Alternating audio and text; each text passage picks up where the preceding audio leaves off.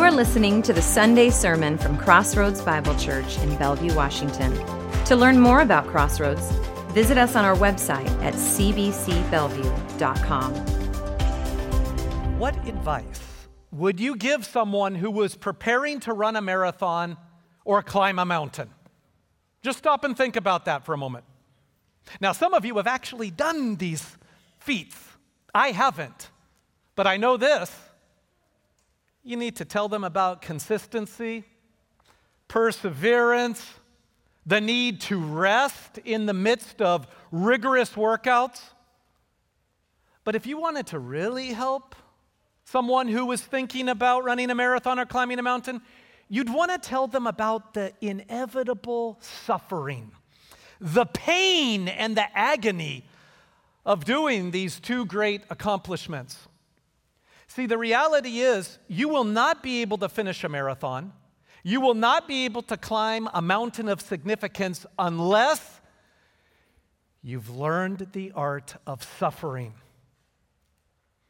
The same is true in the Christian life. We are in the midst of a series through the letter of First Peter, how to live in a spiritually hostile world. And one of the primary themes is suffering. And as Christians, we know God has called us to suffer. And to the degree that we suffer is to the degree that we will mature in Jesus Christ. First Peter chapter four, verses twelve through nineteen is the summit. It is the apex of everything Peter has said on suffering. In fact, we can go even further. Many believe that this passage is the most important passage in the Bible on how to suffer righteously or justly. Is anyone suffering this morning? Just stop and think about that. Physically, mentally, emotionally, financially, or spiritually, are you suffering? If I asked for a raise of hands, many of us would acknowledge we're in the midst of suffering. If so, this is a passage for you. And if you're not suffering right now, you will be suffering at some point in the immediate future. So you can take this text and store it away for a day when you will be suffering. Peter is going to say something very important. He's going to say, share his suffering, share his glory. If we share Jesus Christ's suffering, we will share in Jesus Christ's glory. That's what Peter is going to argue this morning. So in First Peter chapter four, verses twelve through nineteen, what Peter does is he gives us four words of advice. Just like if we were advising someone who was climbing a mountain or running a marathon, Peter wants to help us in the climb of suffering, in the marathon of suffering. His first word of advice is expect suffering and rejoice. In other words, don't be astonished or amazed when suffering hits your life. Expect it. And then in the midst of it, rejoice. Look what Peter says in verse twelve. Beloved, do not be surprised at the fiery ordeal among you, which comes upon you for your testing, as though some strange thing were happening to you. Peter begins with the term beloved. He's only used this word one other time in his letter, chapter two, verse eleven. In chapter two, verse eleven, Peter was beginning a new section. And really, out of verses eleven and twelve of chapter two came one of Peter's predominant themes. In chapter four, verse twelve, Peter uses it again. He's starting a new section. So he uses this term to break his book apart. But more importantly, he uses this title or description because those of us who are going through suffering, we begin to wonder, does God love me? Does God care about me? Is God even aware of what I'm going through? And Peter says, straight out of the gate, God loves you. You are dearly loved, you're precious, you're valued, which is what the term means. Now, to help us understand how significant this description is, in its first seven uses in the New Testament, it's used with God the Father proclaiming the title beloved upon his Son, the Lord Jesus. You may recall Jesus' baptism. This is my beloved Son in whom I am well pleased. You and I, if we've believed in Jesus Christ, we are beloved. Just like Jesus Christ was God's beloved. Because God the Father looked down at us through the person and work of Christ. And so if we're in Christ, in the same way that Jesus is beloved, we are beloved. So in the midst of your tests, your trials, your temptations, even your tragedies, God wants you to know you're loved. That as you go through these difficulties, He's there in the midst of them with you. Why? Because He went through them first in the person and work of Christ. He's there to walk with you through your own suffering. Notice what Peter says, though, in verse twelve. He commands us, this is an actual command, do not be surprised at the fiery ordeal among you. Now, of course we're surprised when suffering happens, right? We ask those questions, why me?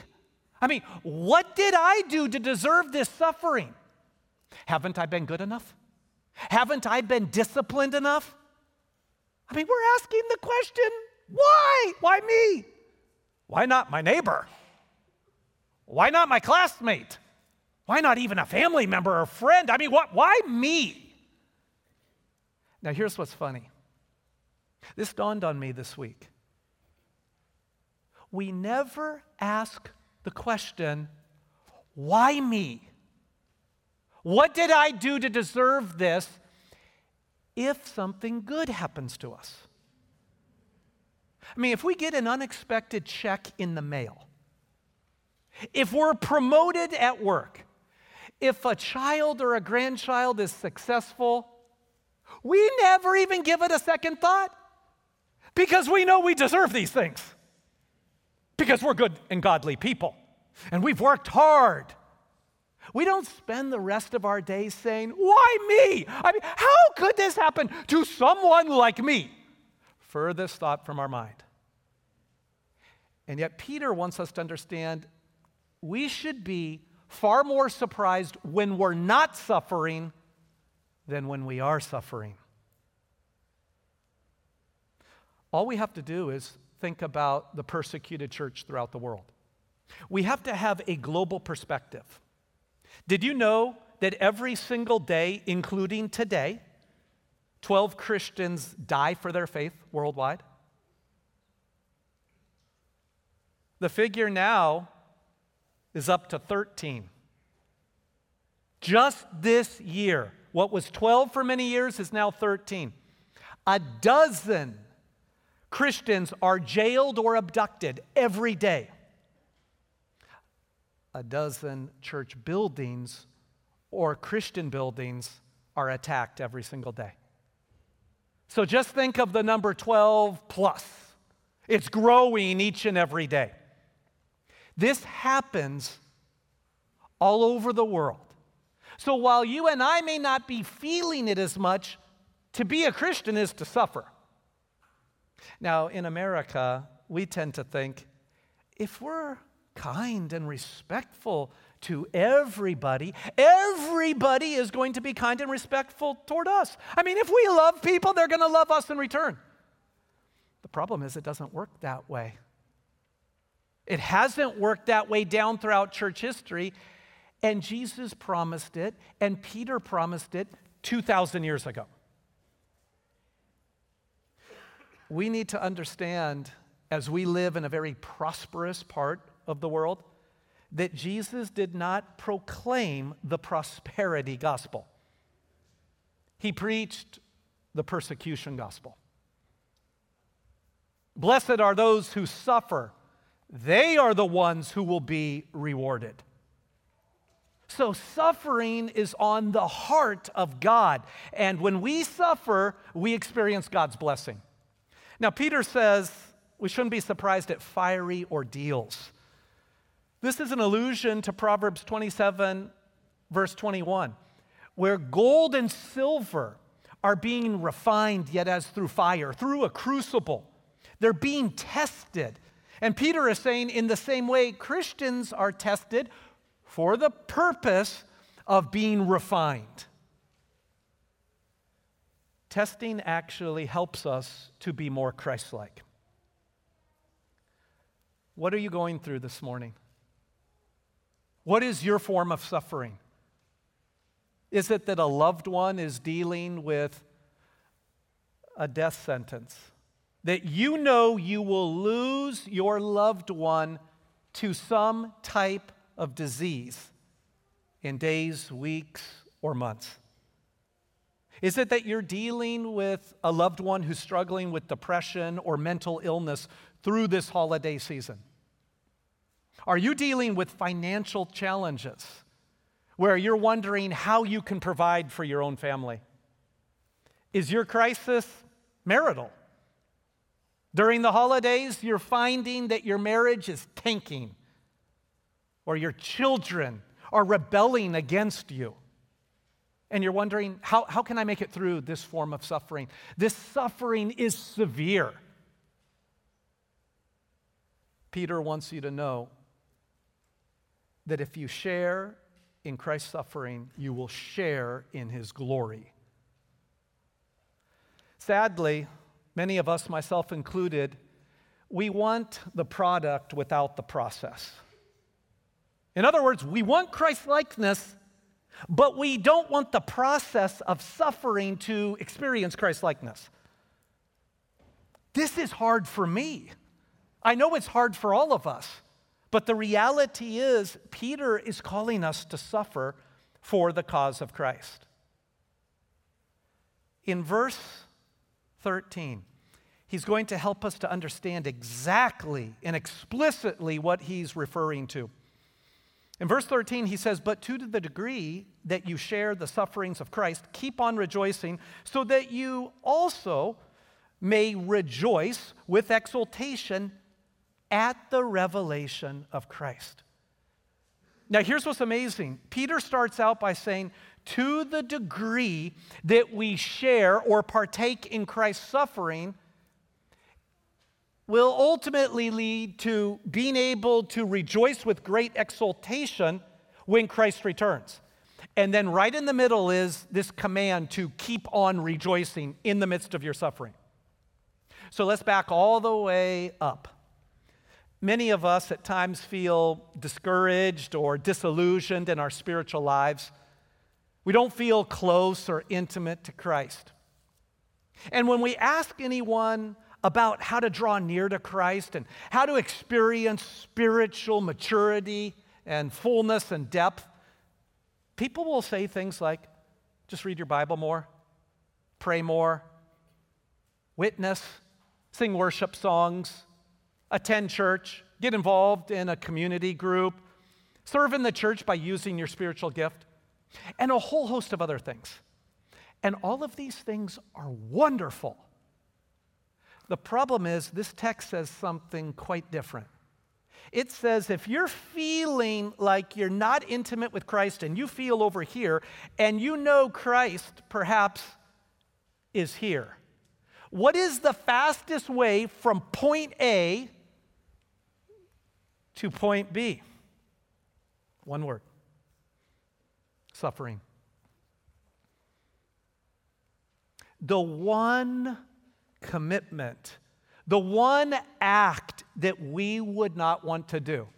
I mean, tell me to read my Bible more, I'll do it. I'll pray a little more. I might even fast if I'm really serious. But suffer? That's what Peter is saying. So the question is, how intimate do we want to be with Christ? If we want to be especially intimate with him, we'll take on suffering, the very suffering of Christ. Now, this word share is helpful. Share or partake, it's the Greek verb that we get our noun koinonia from. The only reason I bring that out is that's one of the only Greek words that some of you know. And that's probably a good thing. Koinonia means fellowship. But in the church, when we think of fellowship, we think of parties and picnics. We think of food, fun, friends. We don't think about suffering and sharing in the sufferings of Christ. And yet that's exactly what Peter calls us to. If we do that, he calls us to keep on rejoicing. And this is a command. This is an actual command in the text. And notice it's in the present tense. Keep on rejoicing. Well, what in the world does this mean?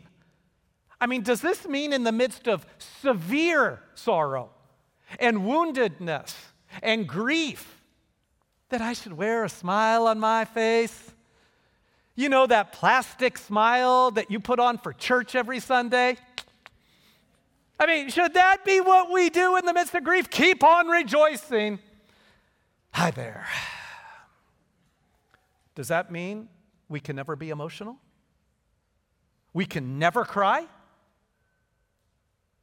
That is not what it means. The command to keep on rejoicing means to adopt an eternal perspective. I know that my suffering is going to be used to glorify God, and somehow God is going to use it for my good.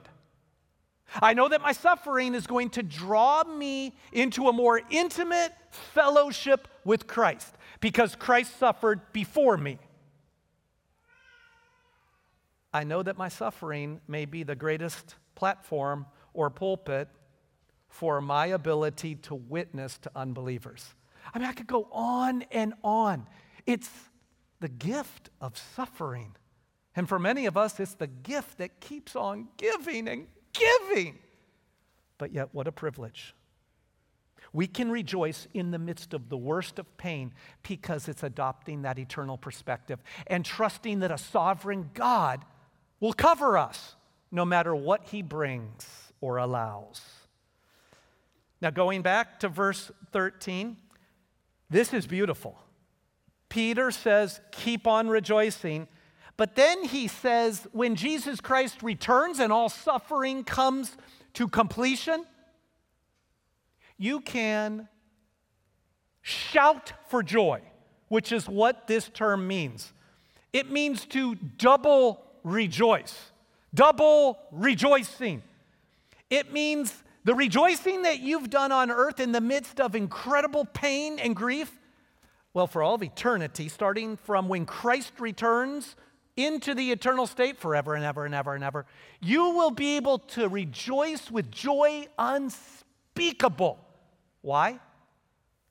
Because you've suffered justly and you've rejoiced this side of heaven.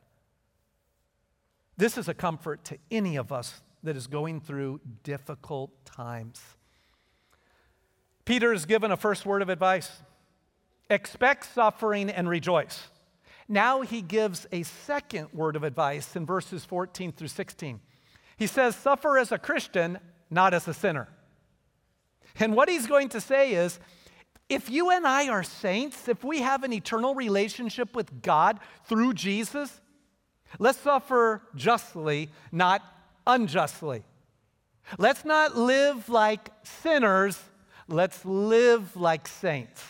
Look at verse fourteen. In verse fourteen, Peter writes, if you are reviled for the name of Christ, you are blessed, because the Spirit of glory and of God rests on you.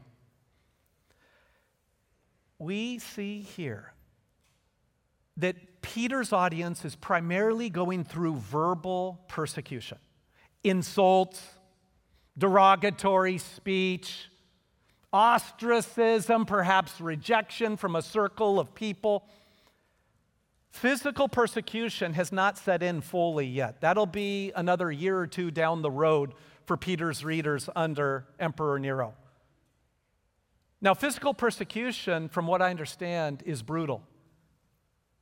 But what's equally challenging is the constant barrage of verbal insults, day in and day out for our faith.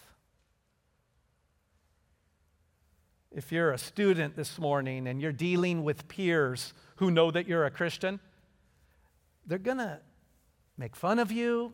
They're going to talk trash about you. They might even remove you from the circle of friends because you're a person of purity. You're a person of integrity.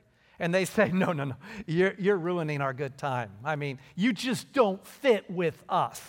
We don't want you around. And they're going to talk all kinds of things about you behind your back and directly to your face.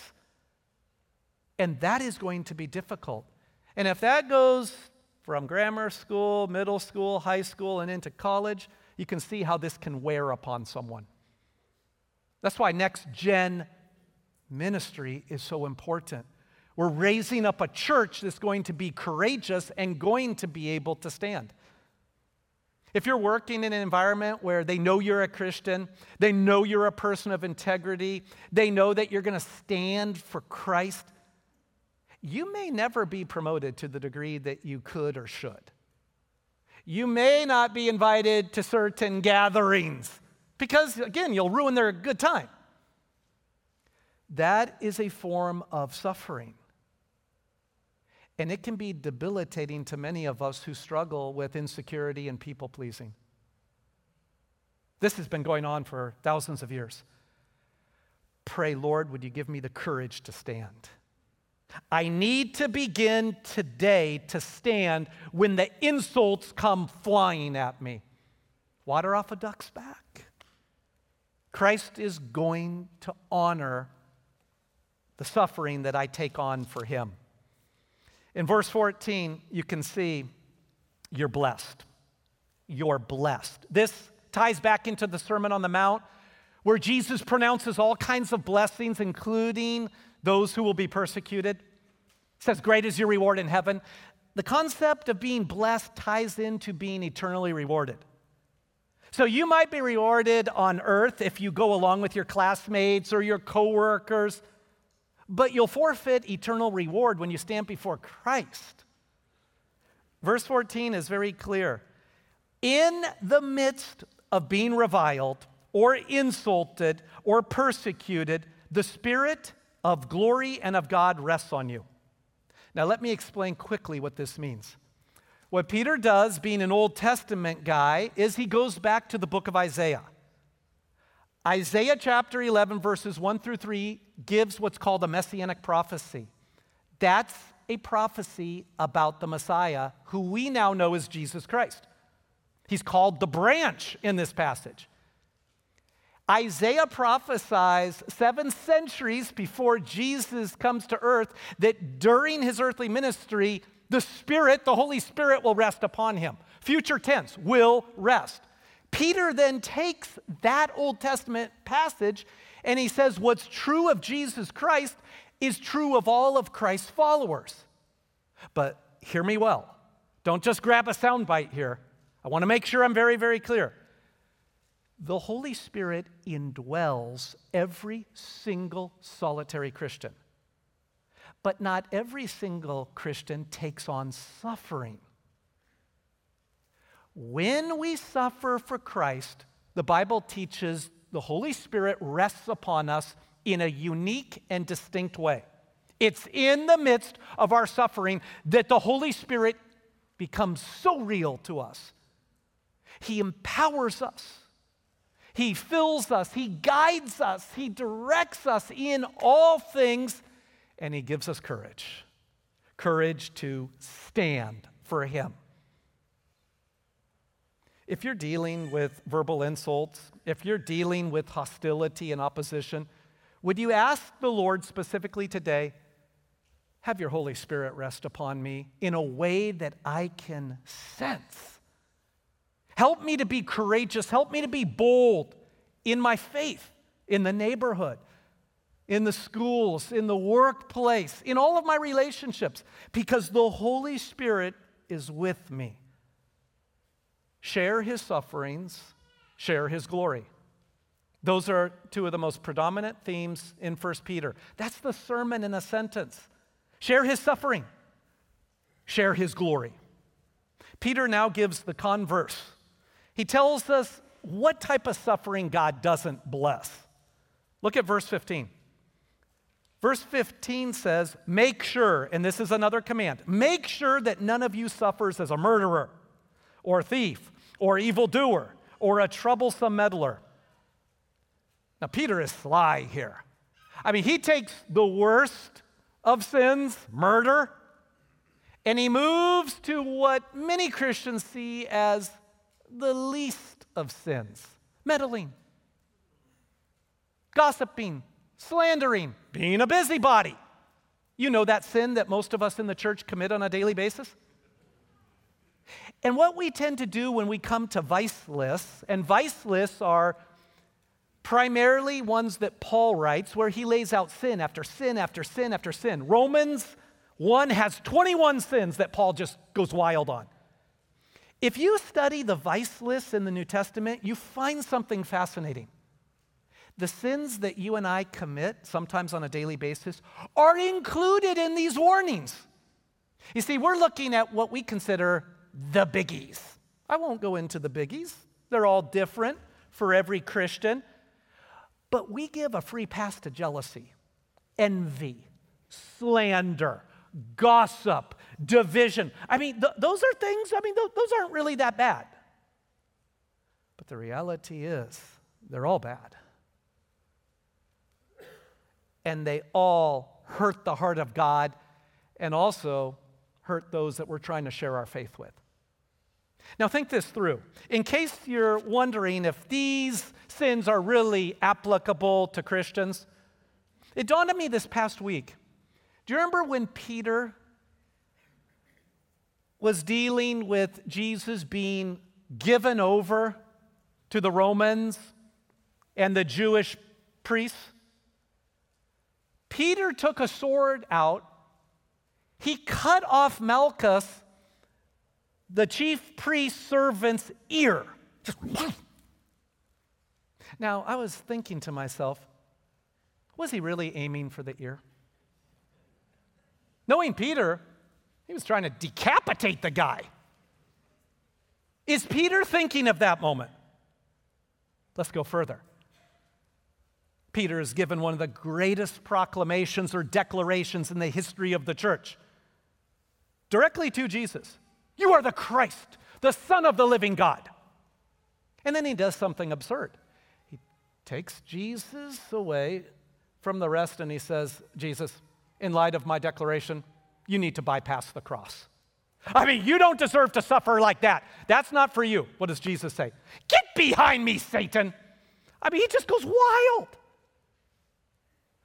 I would call that troublesome meddling, what Peter did. So here you have two extremes. You have murder, you have troublesome meddling. Was Peter a thief? Was he an evildoer at various times? I know my own heart. I know my own mind. I know my own actions. However we define these terms, all of us are capable of any of them. And most of us have committed some form of these four sins and many others. Here's what Peter wants you to know. Don't blame God when you suffer. This is suffering unrighteously. Peter wants you to suffer righteously. So look with me at verse sixteen, and Peter will explain what does form righteous suffering. Verse sixteen says, but if anyone suffers as a Christian, he is not to be ashamed, but is to glorify God in this name. Now, when you see the term if in this passage, grammatically and syntactically, it's assuming these events are true or will be true.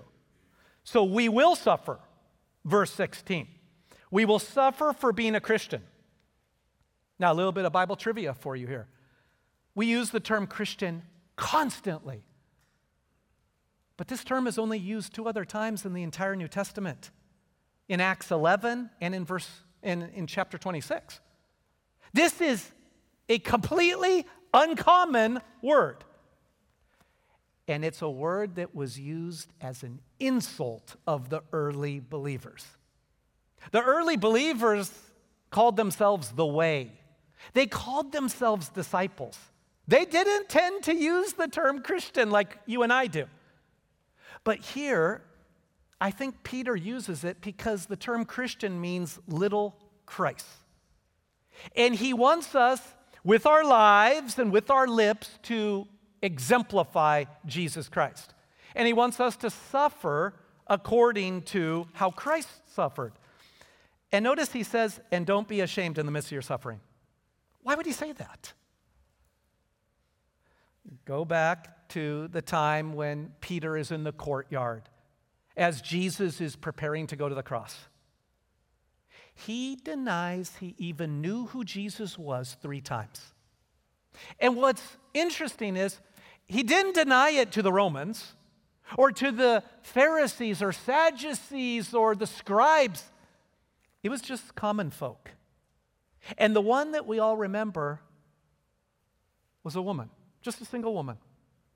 A single woman broke Peter's pride in Christ.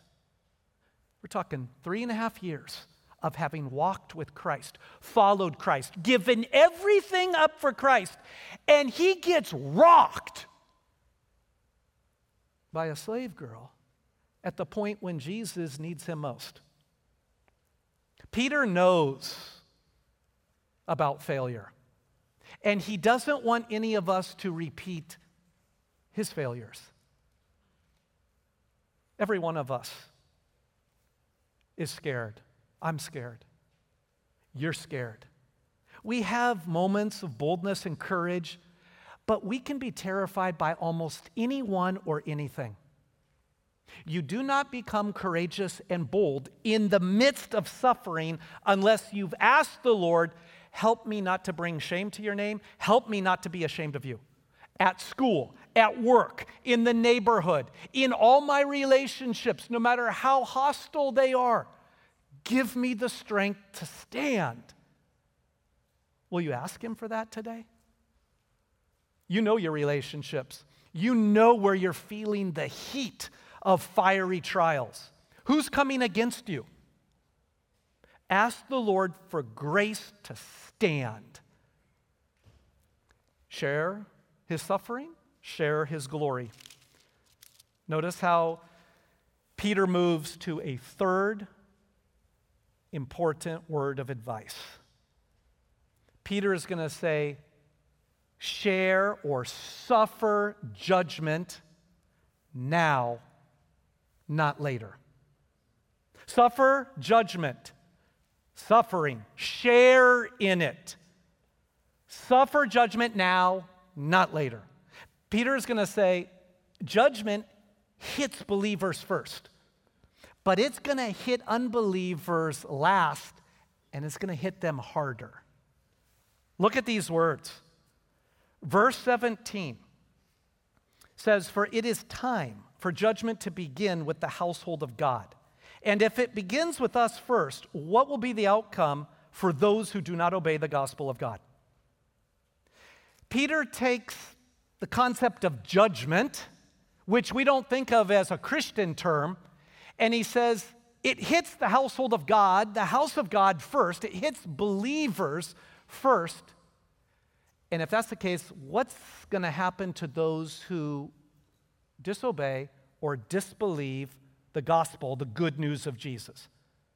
Now, quickly, let me explain that the judgment that comes against Christians is not eternal judgment. It's what's called temporal judgment. God is a loving father. He disciplines his children. And one of the ways that he brings discipline is suffering. Now, not always. Sometimes suffering comes because we're born into a sinful world, or the enemy is coming against us, and he's attacking us with all forms of suffering. But the reality is, God is still in control of any suffering that comes into our lives. He either ordains it or allows it. Peter says, if suffering is hitting Christians like this, unbelievers better be concerned, because God won't even look the other way with his own children. He will allow them to experience suffering in this life, but it's in this life.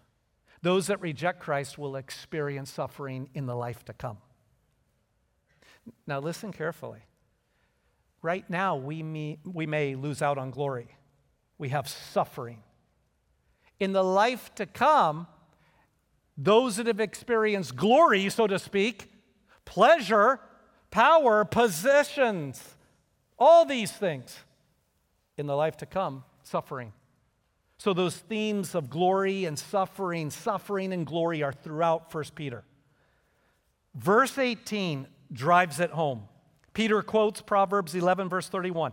And if it is with difficulty that the righteous is saved, what will become of the godless man and the sinner? So Peter says, as hard as this is to believe, while salvation is really a matter of trusting in Christ, you receive the free gift of God. You receive Christ's grace through faith. That's the first phase of, of salvation. The second phase is growing in Christ, maturing in Christ. At Crossroads, we're building disciples who bring Jesus to our world. So we're trying to build up followers of Christ so that followers of Christ can share Jesus with the world. Then you have the last phase of salvation, which is called glorification, where we will stand before Christ one day and experience our reward for suffering and for serving Him. It is the last two stages, what's called sanctification and glorification. Growing in Christ-likeness, enjoying Christ-likeness perfectly for all of eternity. That's the difficulty. That's the challenge of the Christian life. It's a long, narrow, uphill road. Peter knows that as Christians, as disciples, we need to have suffering and discipline, deal with impurities in our lives. We have to be people who are able to mature in Christ, and that comes through the school of hard knocks. That comes through suffering. But Peter uses this to warn people, both the godless woman and the godless man, of what awaits. So this afternoon, if you're thinking about eternity, and you should be, and you know you don't have a relationship with Jesus Christ, you know that you're in death, so to speak, and you want to be in life, you can cross over just like that in a moment of time by acknowledging your need for Jesus, giving Him your sin, receiving His righteousness, His perfection. I pray today that you will do that. That's the most important decision you could ever make this side of heaven. Trust in Christ today. Share His suffering, share His glory. Now we have a fourth and final word of advice in verse nineteen. Trust God in suffering. In the midst of all the suffering of this life, trust in God. Verse nineteen says, therefore, in light of verses twelve through eighteen, but also in light of the entire letter, Peter wants to say something by way of summation. Therefore, those also who suffer according to the will of God shall entrust their souls to a faithful Creator in doing what is right. Peter says God is sovereign over suffering. He's in control. Now, we can complain or we can commit ourselves to Him, knowing that He has a purpose in all of our suffering. Peter says, you need to ultimately entrust yourself or commit yourself to a faithful Creator. Now, only here is God explicitly called Creator. He's called a faithful Creator. Faithful. Every word that He speaks, every word that is written is true. You can count on the Lord. His promises will never fail. Every word is true. Every word is pure. But He's the Creator. He's the sustainer. He's the one who is in control of all of our lives and all the lives of those that oppose us and are hostile towards us. He's a faithful Creator. Now, we entrust ourselves to that faithful Creator. To entrust is a banking term. It means to deposit money into an account that's trustworthy. So we do that at our bank. We primarily will bank online, but some of us will go to a teller and we'll deposit funds, and we trust that bank. Well, even banks can fail. But faithful Creator Bank never fails. The faithful Creator can be trusted with all your suffering, with every ounce of it. And it's our responsibility to obey that command, to entrust ourselves to Him. He cares for us. He loves us. So Peter hammers home this truth, and then he says something beautiful. He explains to us how to entrust ourselves into the faithful Creator's capable hands. He says, in conclusion, in doing what is right. What? I, I thought he was going to say, by reading Scripture, by praying, by abiding in Jesus, that's how we entrust ourselves. No, he says, in doing what is right. This is the only time that this particular word is used. But in a five-chapter letter, the concept of doing good in various forms is used thirteen times. thirteen times in five chapters. One of the most obvious themes in First Peter is suffering, but in the midst of suffering, we do good. In this context, what does that mean? It means when you find someone in the midst of suffering, you don't tell them, boy, I understand. I understand exactly what you're going through. And let me tell you a little bit about my own suffering. And typically, we think we had it worse than the purpose, person who is suffering. To do right is to listen to that person, to come alongside of that person, to not speak, to hold that person, to hug that person, to follow up with that person in the midst of their ongoing suffering. To do right is also to not ask, why me? But to ask, why not me? To think through the suffering in our own lives and say, what is God doing? To not allow a root of bitterness to come in where we become discontent and we say, well, that person at Crossroads, they've been given a free pass. I am bearing all the suffering. And we all know I'm godlier. I'm more spiritual. I've been more faithful. And all of a sudden, discontentment sets in. Bitterness and anger can be erupting in our heart. We comfort others with the comfort that we re- we've received, and we also seek to see suffering as a gift, a gift in disguise, a grace in disguise, because we know how it prepares us for eternity. We know how it allows us to be a witness on earth. Share His sufferings, share His glory. I know many of you enjoy football. Did you know that there have been fifty-five Super Bowls?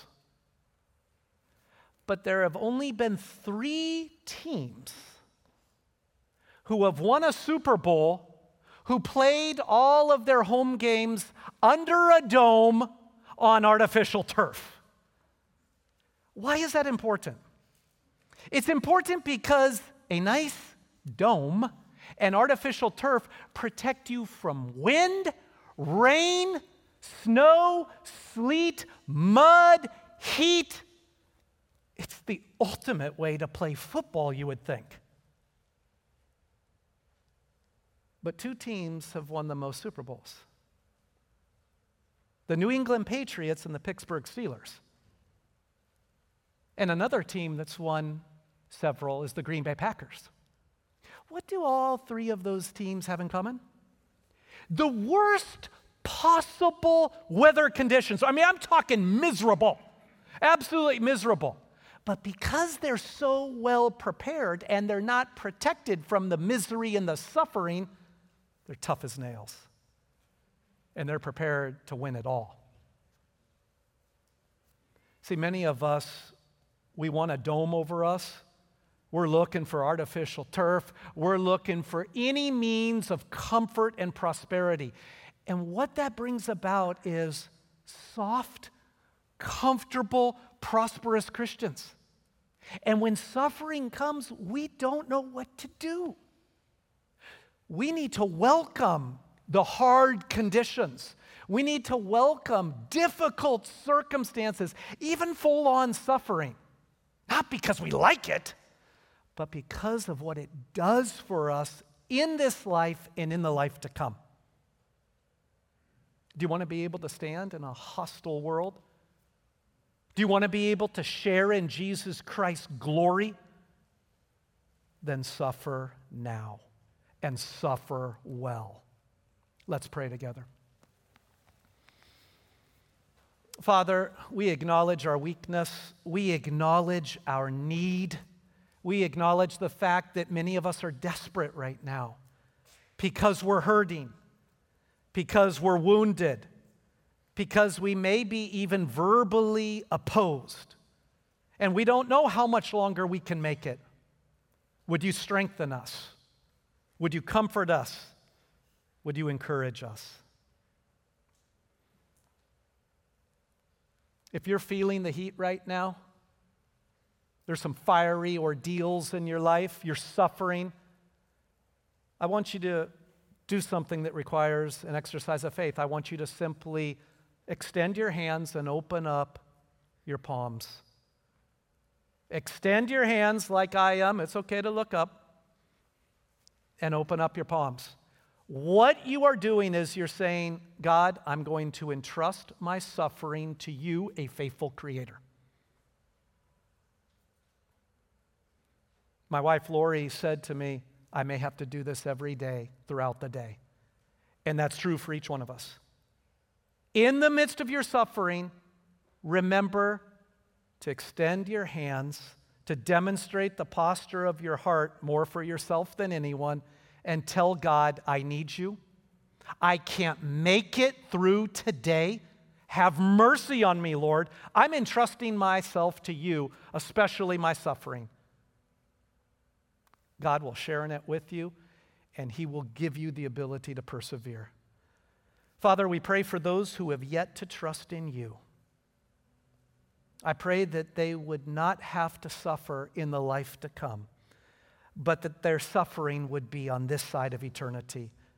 May we all turn to the Lord Jesus Christ in faith, and may we have the assurance that we will spend all of eternity with you and with those who love you. Thank you for what Jesus has accomplished. We pray this in his name. Amen.